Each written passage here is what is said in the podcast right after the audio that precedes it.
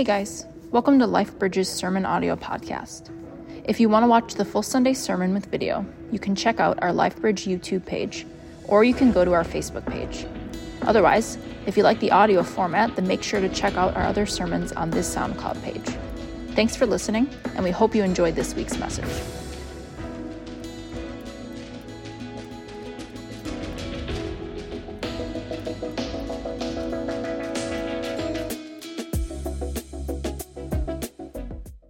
Guys, great to be with you this morning. I want to invite you to open your Bibles to 1 John chapter 3, which is where we'll be reading from today. Our passage for the morning will be 1 John chapter 3 starting in verse 1. 1 John chapter 3 starting in verse 1. And as we do every week at LifeBridge, if you're able, I want to invite you to stand for the reading of God's word. We stand as a sign of respect for the Word of God, acknowledging that it comes from Him. 1 John chapter 3, starting in verse 1. See what great love the Father has given us that we should be called God's children. And we are. The reason the world does not know us is that it didn't know Him. Dear friends, we are God's children now, and what we will be has not yet been revealed we know that when he appears, we will be like him because we will see him as he is. And everyone who has this hope in him purifies himself just as he is pure. Everyone who commits sin practices lawlessness, and sin is lawlessness.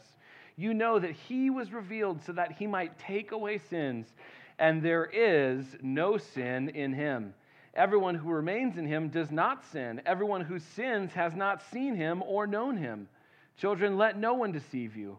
The one who does what is right is righteous, just as he is righteous. The one who commits sin is of the devil, for the devil has sinned from the beginning. The Son of God was revealed for this purpose to destroy the devil's works. Everyone who has been born of God does not sin because his seed remains in him. He is not able to sin because he has been born of God.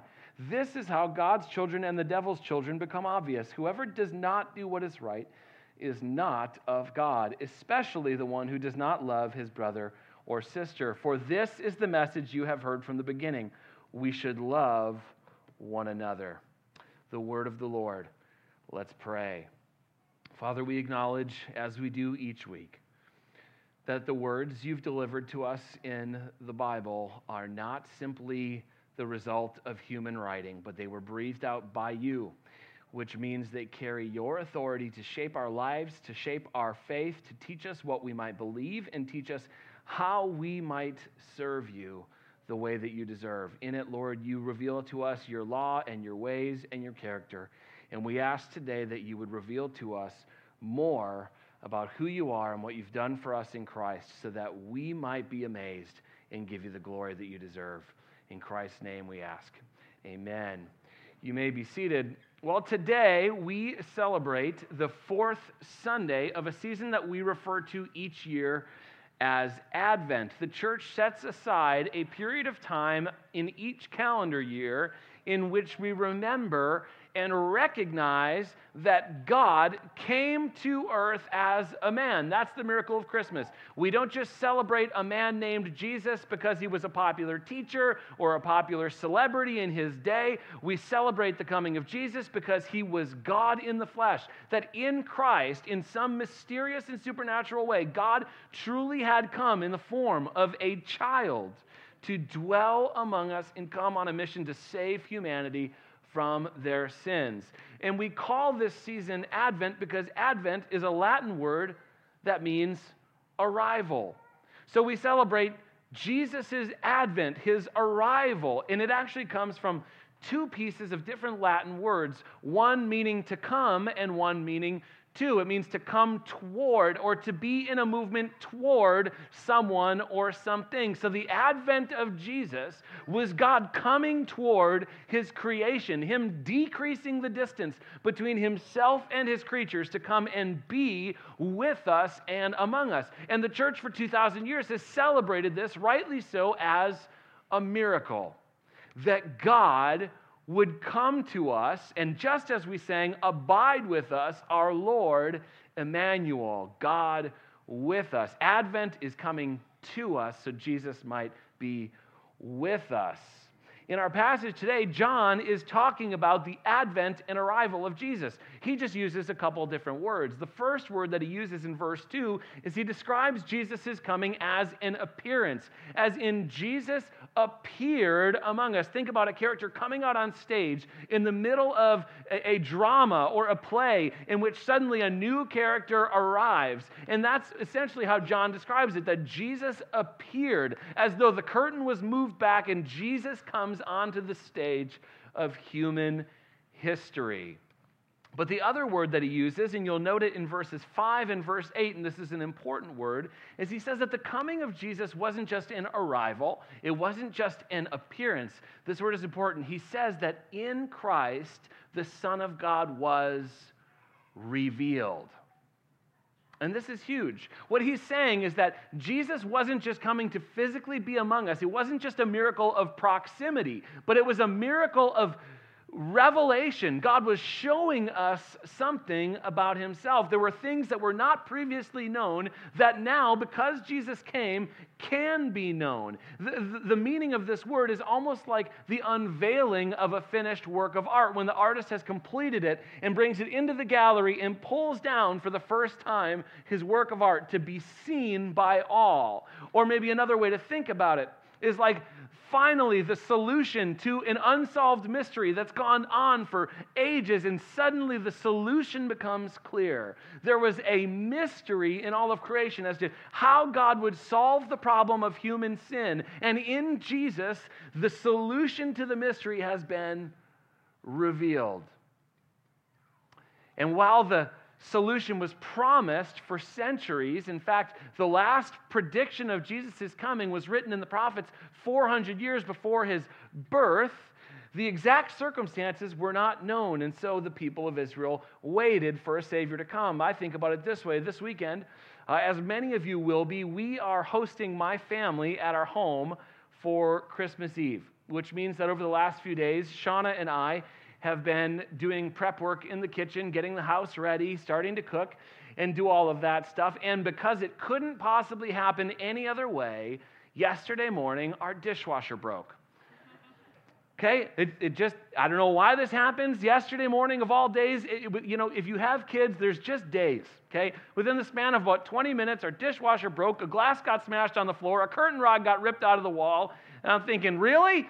But it's just life, I guess, at home. Now, in and of itself, the dishwasher breaking is not a big deal. I mean, we can, because we're high character people, we can take it on ourselves to suffer through washing dishes by hand.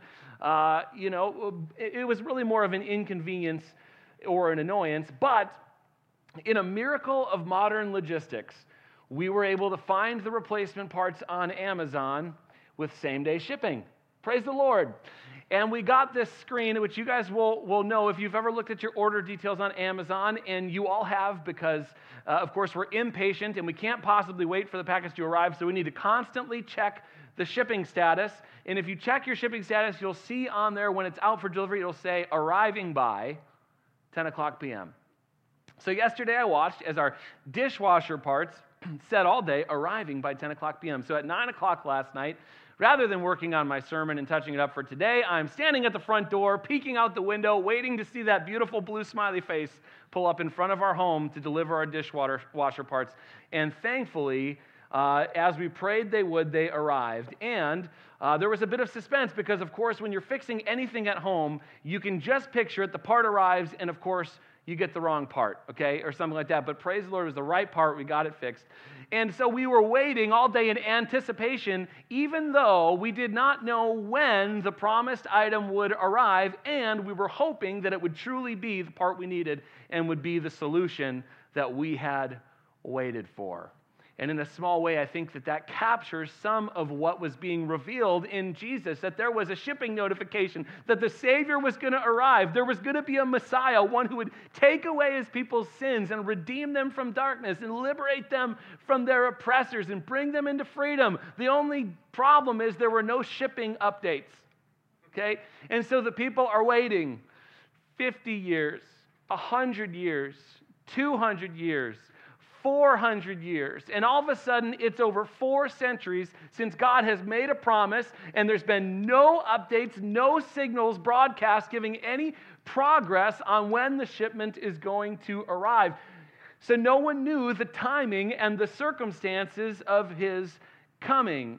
Even though among the nation of Israel there were faithful people who knew God's promises and they held on to them, expecting God to send a Savior, they had no idea when he would arrive or what his coming would look like. And what a crazy thing to think about then that in the most unforeseen way possible, he shows up as a child in the backwoods of Palestine in a manger. So, in one sense, what was being revealed in Christ's coming was God's plan, the nature of his plan, and the surprising plans that he had made to send Jesus. But the other thing that was being revealed, or the other way that we could understand the word revealing, is that the word means something invisible becoming visible. So when something is revealed, something that previously was not visible becomes visible. And so what was happening in Jesus wasn't just the revealing of God's plan, but all of the invisible things about God, his attributes and his nature were becoming visible, meaning God was putting on a visible human face to reveal to the world who he was in the truest, most accurate possible fashion, which is why Jesus said in John 14, 9, the one who has seen me has seen the Father. So no one's ever seen God face to face. But in Christ, God put on human flesh and a human personality and a human identity so we could behold him in a relatable and understandable and glorious way. Colossians 1:15 says he is the image of the invisible God. The miracle of Advent is Jesus taking on human form to make invisible realities of God's love and his character and his mercy and his integrity all become visible so that we can see it with our own two eyes. Jesus reveals the nature of God. He was revealed to us. And in our text today, what we read from John is three important reasons why this Son of God was revealed. So we'll notice this together. We'll work through it today in the passage. Three reasons why the Son of God was revealed to us. So, why would we celebrate that God chose to reveal himself the way that he did each and every Advent season? Well, the first reason why the Son of God was revealed, we find in verse 1 of our passage today, in which the Apostle John says, See what great love the Father has given us, that we should be called God's children. And we are. See what great love for us the Father has. Now, if you were to read this in a literal translation, it's worded in kind of a funny fashion because it literally reads, See from where this love has come, essentially. See from where the love the Father has. He's making the point that God loves us in a way that couldn't possibly be part of this world. That God has loved us with a foreign, otherworldly love. It's not like any sort of love we find here. John is looking at what God has done for us in Jesus and saying that's some sort of supernatural, outside this universe, cosmically otherworldly type love because you don't find that kind of love here among us. It's so different and counterintuitive. And the love of God is, it's different and unique. God does not love as we think of love. Because we have an idea of what we think love is. We like to define it for ourselves. But God's love is unique. It's greater. It's unique because it's sacrificial. It's unique because it's generous. And most importantly, it's unique because it's completely unconditional. The love of God is never given with strings attached. It's costly, it's sacrificial because Christ gives himself for us, taking our place on the cross and paying the penalty of our sins as a substitute. It's unique because it's generous, because he gives and gives and gives of himself, expecting nothing in return. And it's unconditional because you don't have to do anything to get it. All you have to do is receive it. God's love is given without any expectation of earning it or meriting it. It is unconditional. Now, some will argue, okay, not so fast. You're saying it's unconditional, but the Bible says you've got to have faith to receive it. How can that work? You're saying I have to do something? God just loves me for who I am. If He loves me unconditional, then why should I have to do anything at all? Well, because even unconditional love can require a response. Here's the difference unconditional doesn't mean you don't have to respond. Unconditional describes you don't have to do anything to earn it. God's decision to love you precedes your decision to do anything for Him. That's what unconditional means. Your works do not impact his motivation. You cannot entice him to love you more or discourage him to love you less by your own actions or merits. God's motivation in demonstrating his love for you, the reason that he chose to send his love is purely out of motivation for his glory and your good. It is an overwhelming act of sacrificial love that's completely independent of any decision that we make. I like to think about it this way. Someone, and in fact, some of you will experience this this weekend. Imagine someone invites you over for dinner and they cook you an absolutely phenomenal meal. Now, you can use your imagination to kind of fill in the blanks here and just imagine what that looks like to you. So, we're talking multiple courses of food, which means for me, I'm thinking the whole deal. I'm thinking charcuterie board, okay, appetizers, steak dinner. I love charcuterie boards, by the way, because it's just a fancy way to say we like meat and cheese, okay? I, it's a great tradition. I love it. Okay, so I'm thinking the whole deal charcuterie board, appetizer, steak dinner, multiple dessert options. Now, here's the deal in order to enjoy that meal, you need to respond to the act of generosity which provided the meal for you. Okay? The meal was provided for you without condition. Someone wanted to cook for you, but consuming it will require you to put in effort in order to enjoy it. Because it will be hard for you to enjoy the meal if you won't lift your fork and open your mouth. Think about how absurd it would be to go to someone's house and they say, I cooked for you. I, we just wanted to bless your family. We've been cooking all day. We're so excited to have you. And as you sit down, you cross your arms and begin to get offended that they won't spoon feed you. If you really loved me. Okay? If this was really something you did out of unconditional love for me, then why would you make me feed myself? How dare you? Your love comes with strings attached. Right? You could see how absurd and ridiculous that would be. That person lavished you with a feast to be enjoyed, but you're going to miss out and not experience it because you don't want to do the work to receive it and to accept it. That's ludicrous. It would be even stupider if you said, Well, you must not be a very good friend because I have to feed myself when I'm here. Okay?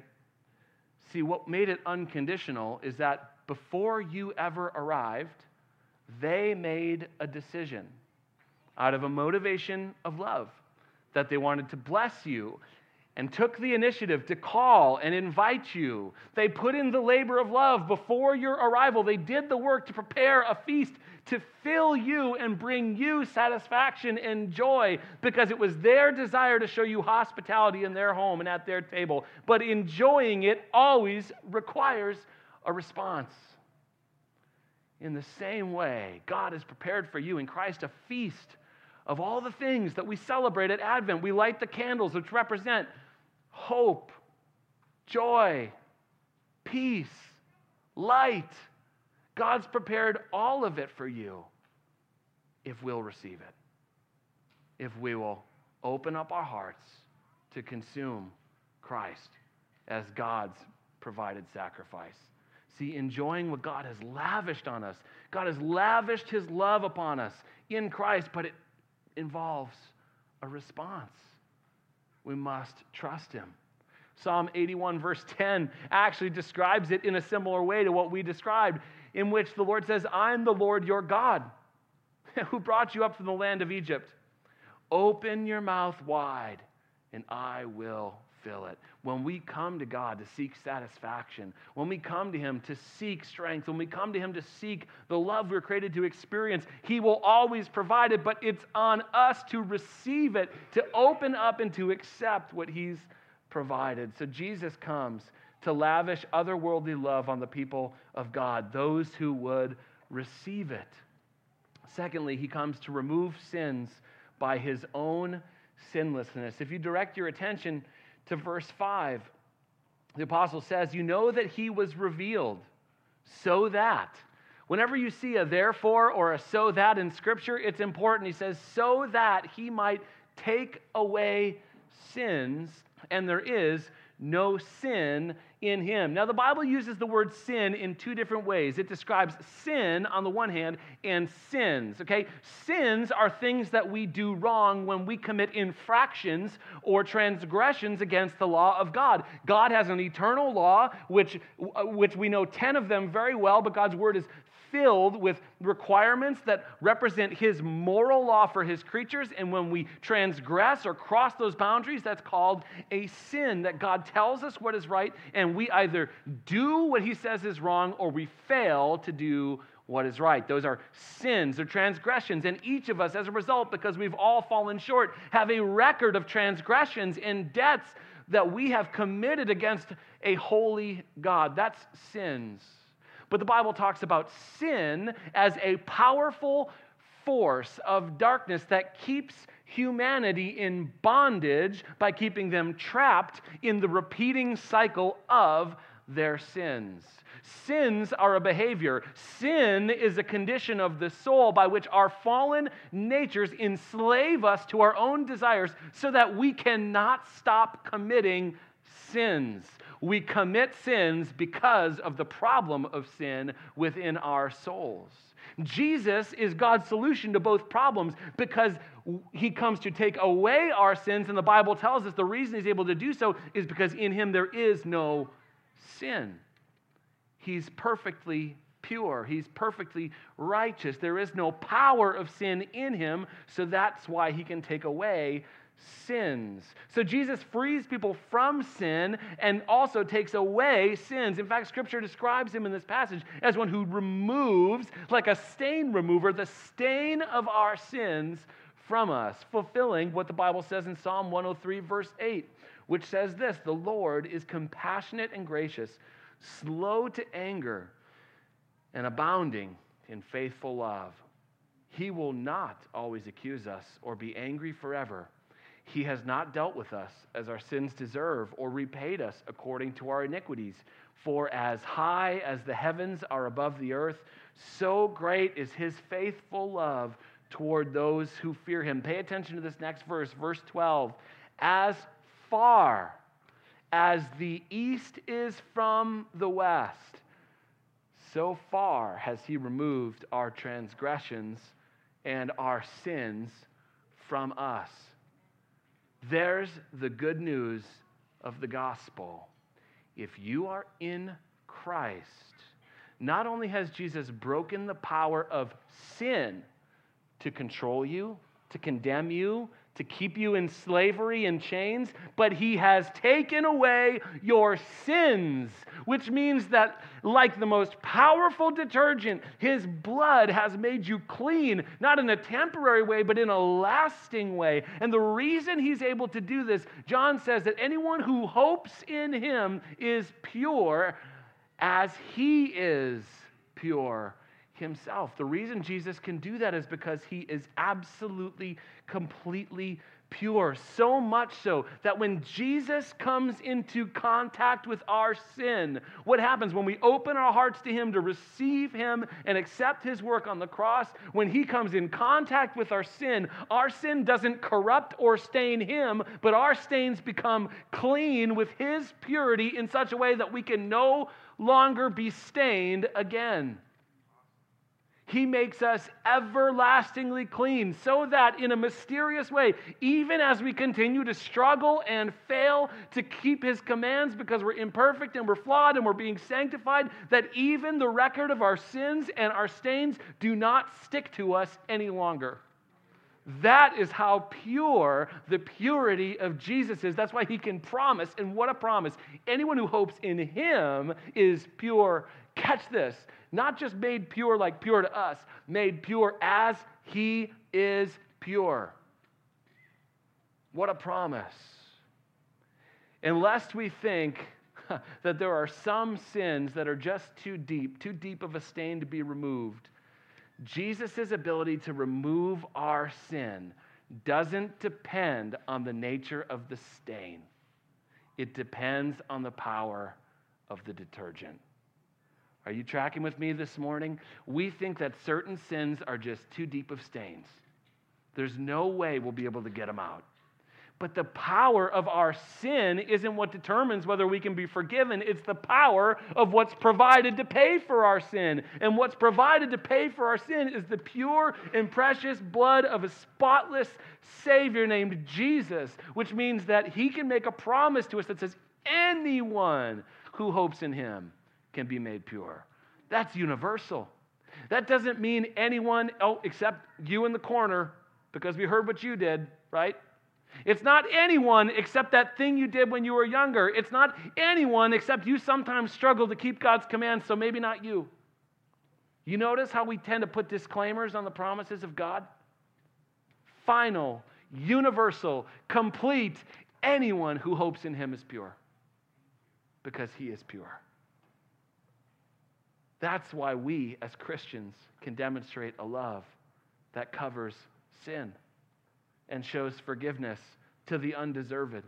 As you gather with your families this weekend, you may be in close community with sinners towards whom forgiveness and grace may feel undeserved.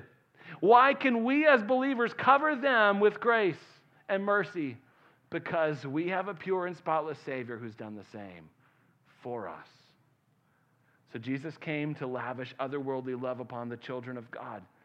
He came to remove our sins by his own sinlessness. And lastly, and my favorite, he came to destroy the works of the devil.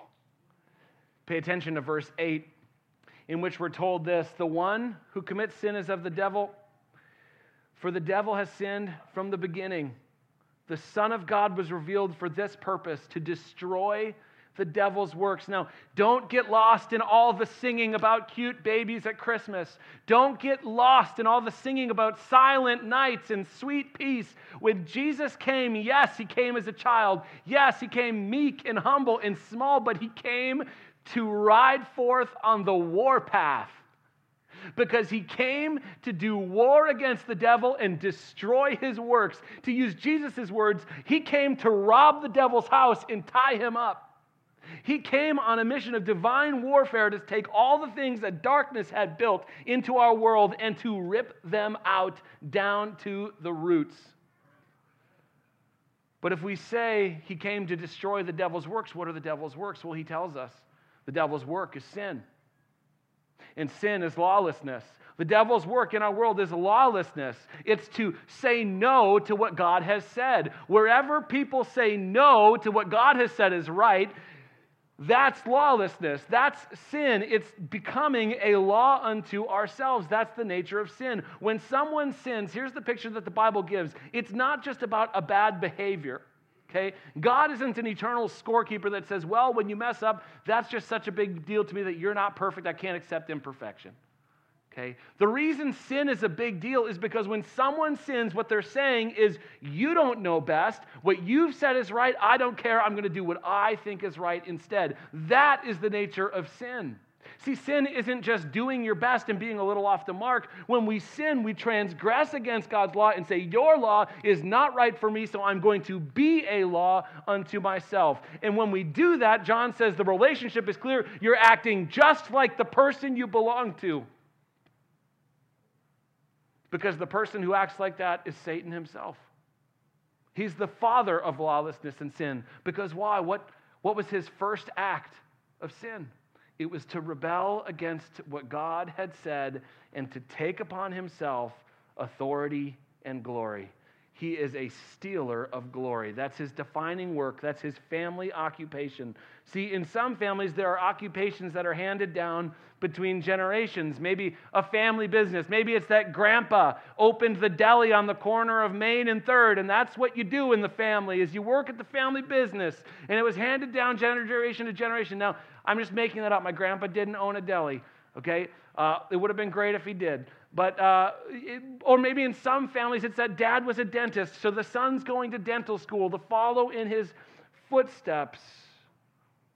Children live out what's handed down to them. They show who they belong to by how they live. And in the same way, we show spiritually who we've been raised by and who we belong to by how we live. John says when someone does what's right according to God's word, when they live a life of righteousness, it shows they belong to God. Now, catch the difference. It doesn't say that when they do what's right, they earn their place with God, but they show that they already belong to God. But he goes on to say, when we do evil, when we commit sin, we show we belong to the enemy. And the family business of the enemy is stealing glory for ourselves. It's what humanity does. We take glory for ourselves. Now, we tend to think that sin is some big thing out there. It's something outside of us, but it's something that happens in here when we take God's glory for ourselves. I think about it this way as good, patriotic Americans, we believe that certain things are just intrinsic to our life. Uh, we have certain God given rights that everyone, for example, should have the right to life, the right to some basic freedoms, the right to pursue a fulfilling life in the sight of God without government interference. And then, one thing that's been fundamental in our society is that each person should have the right to own, protect, and defend what is rightfully theirs. That's a basic societal principle that we've accepted. They're called property rights, which makes it wrong for any man or woman to take for themselves what rightfully belongs to another. Now, this isn't an idea that we came up with, okay? Like it or not, and whether it causes people to kick and scream or not, the principles that we have in place in our society are all borrowed from the Christian scriptures because God was talking about property rights in His law all the way back in Exodus, Leviticus, and Deuteronomy. We've accepted as believers what God's law says that when someone takes what rightfully belongs to another, that's theft. And when someone does that, it makes them a thief. In almost every culture in human history, because God's word is written on the human heart, has been able to say very clearly, that's wrong. Oh, what does that have to do with Christmas? Well, because Jesus came to undo the devil's work. The devil's work is sin. Sin is being a glory thief, it's stealing God's glory for ourselves just as Satan's sin was to take God's glory for himself and make himself God. See, when we sin, we become glory thieves. We put ourselves in charge of the decisions about what should be right and wrong. Paul Tripp said this In our quest to be God, sin causes us to forget God.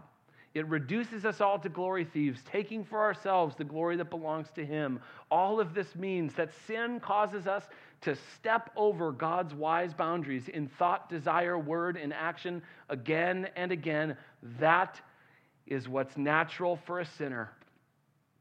And in a world full of glory thievery, what that leads to is brokenness. It leads to pain. It leads to corruption in our world. And Jesus comes to undo all of it. The question is how?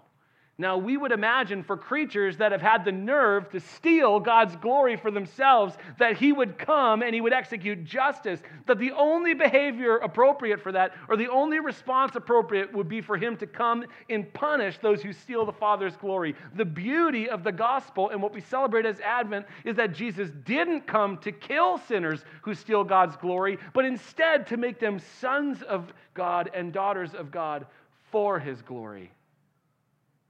The gospel that we celebrate at Christmas is that Jesus undoes the devil's work. He does war against the darkness not by destroying sinners, but by giving himself up in love to redeem sinners, thereby taking those who steal God's glory and making them God's children for his glory.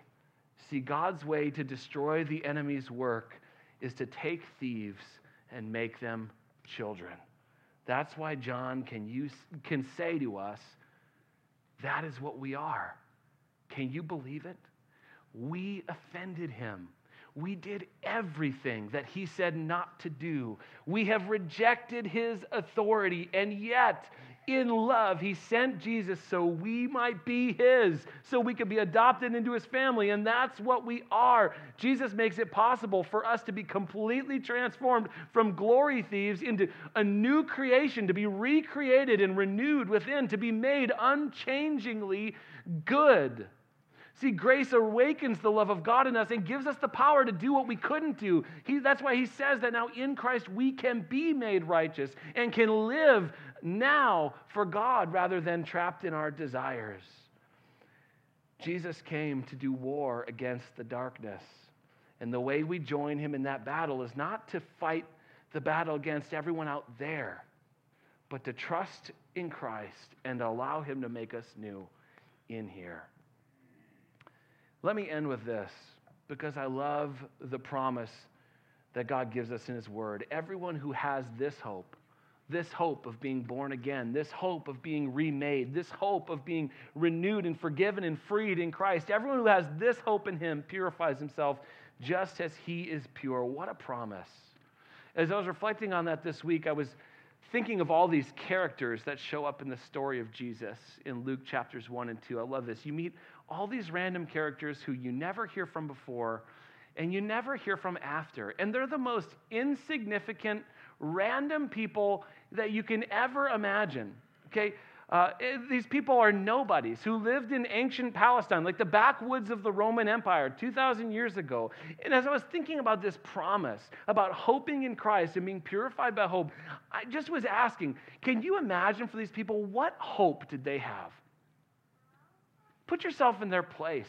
What hope did these people have? Okay, they're an agrarian society 2,000 years ago, living under imperial rule in a world that's dangerous and unsafe. Here's the types of things that they would have hoped in. You hoped for a good year of crops so that your countrymen and your family didn't die.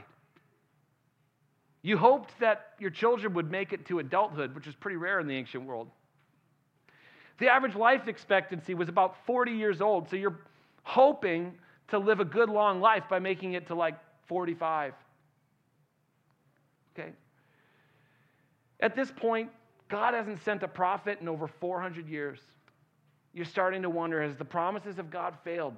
Did they even matter? Was that all made up? Is there any point in believing it anymore? Your country is controlled by an oppressive empire that's the strongest the world has ever seen. You don't have any hope. You have about as much hope as a crab in a boiling pot. Okay? Which is not very much hope. And in the middle of this, we meet two extremely important, unimportant, ordinary, faithful people. Okay, one of them is named Simeon. He's an old man that Luke says has lived in Jerusalem who claims he's had a communication from the Lord that he's going to see the Messiah someday. And I just imagine what other people would have said to him Yeah, okay, buddy, it's been 400 years. I'm sure you're going to be the one. yeah, okay, buddy. All right? You go around the street corner with your buddy and say, I don't know what old Simeon's been smoking, but it must be some powerful stuff. He says he's had dreams. I'm sure he has. We meet another character named Anna, who's an 84 year old widow who never left the temple. Her husband died. She spends all day at the temple. She prophesies and she prays. That's what she does. Luke says that's all she does. She doesn't go home. And I'm sure the people at the temple would say, What are you doing? Go home already. Go take up a hobby. Learn to weave baskets or something. Like, go do something, okay? But instead, she just spends all day at the temple. And what we see in them is they had all their eggs in one basket. They had nothing to hope in except one thing this crazy, illogical hope that maybe, just maybe, the promises of God were real. And they would live just long enough to see them be fulfilled. They had this far fetched hope that maybe God was the type of God who does what he says. And to everyone else, they looked like fools because they had put all their hope in this one Hail Mary shot. And I'm sure they did look like fools until one day a young married couple shows up with a baby in their arms at the temple. And suddenly, Simeon takes that child in his arms and says, Now your servant can depart in peace for my eyes have seen the glory of the Lord. Now Anna can prophesy that this is the day. Now they don't look like fools because they had hope in the one who was coming. John says, for those who trust in Christ, there's going to be a day like that. That in this life you may look like a fool for trusting Jesus. You may look like a fool for saying, I'm going to live my life according to what he says, rather than what I think, because I think that there's a pretty good chance that he may end up being right and I may really have to stand before him someday. I think it's worth it to live for him. John says, for people with that sort of hope, on that day when he comes again, everyone who hopes in him purifies himself as he is pure, because on that day, no one who hopes in him will be put to shame. My friends, my invitation to you today is very simple. If you've never trusted in Christ, there is no better place to put your hope. If you've trusted in him already, then let this Advent be a season of renewing your hope in him and remembering this Jesus that's been sent to us is coming again. Let's pray as the worship team comes. Lord, we thank you that we can look and see in your word that those who hope in you are not put to shame. It was true at your first coming, and it will be true again at Jesus' second coming. We profess as a matter of faith that we know there is one day when he will return to judge the living and the dead. And so, Lord, we recognize that we have no hope beside you.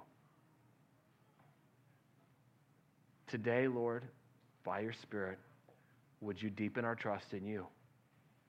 For those who don't know you, would you awaken in them and in their hearts a sensitivity to your Spirit that they might be born again and trust you in faith?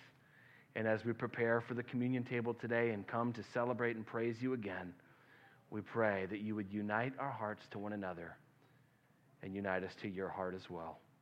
For your glory in Christ's name we pray. Amen. Let's stand and sing together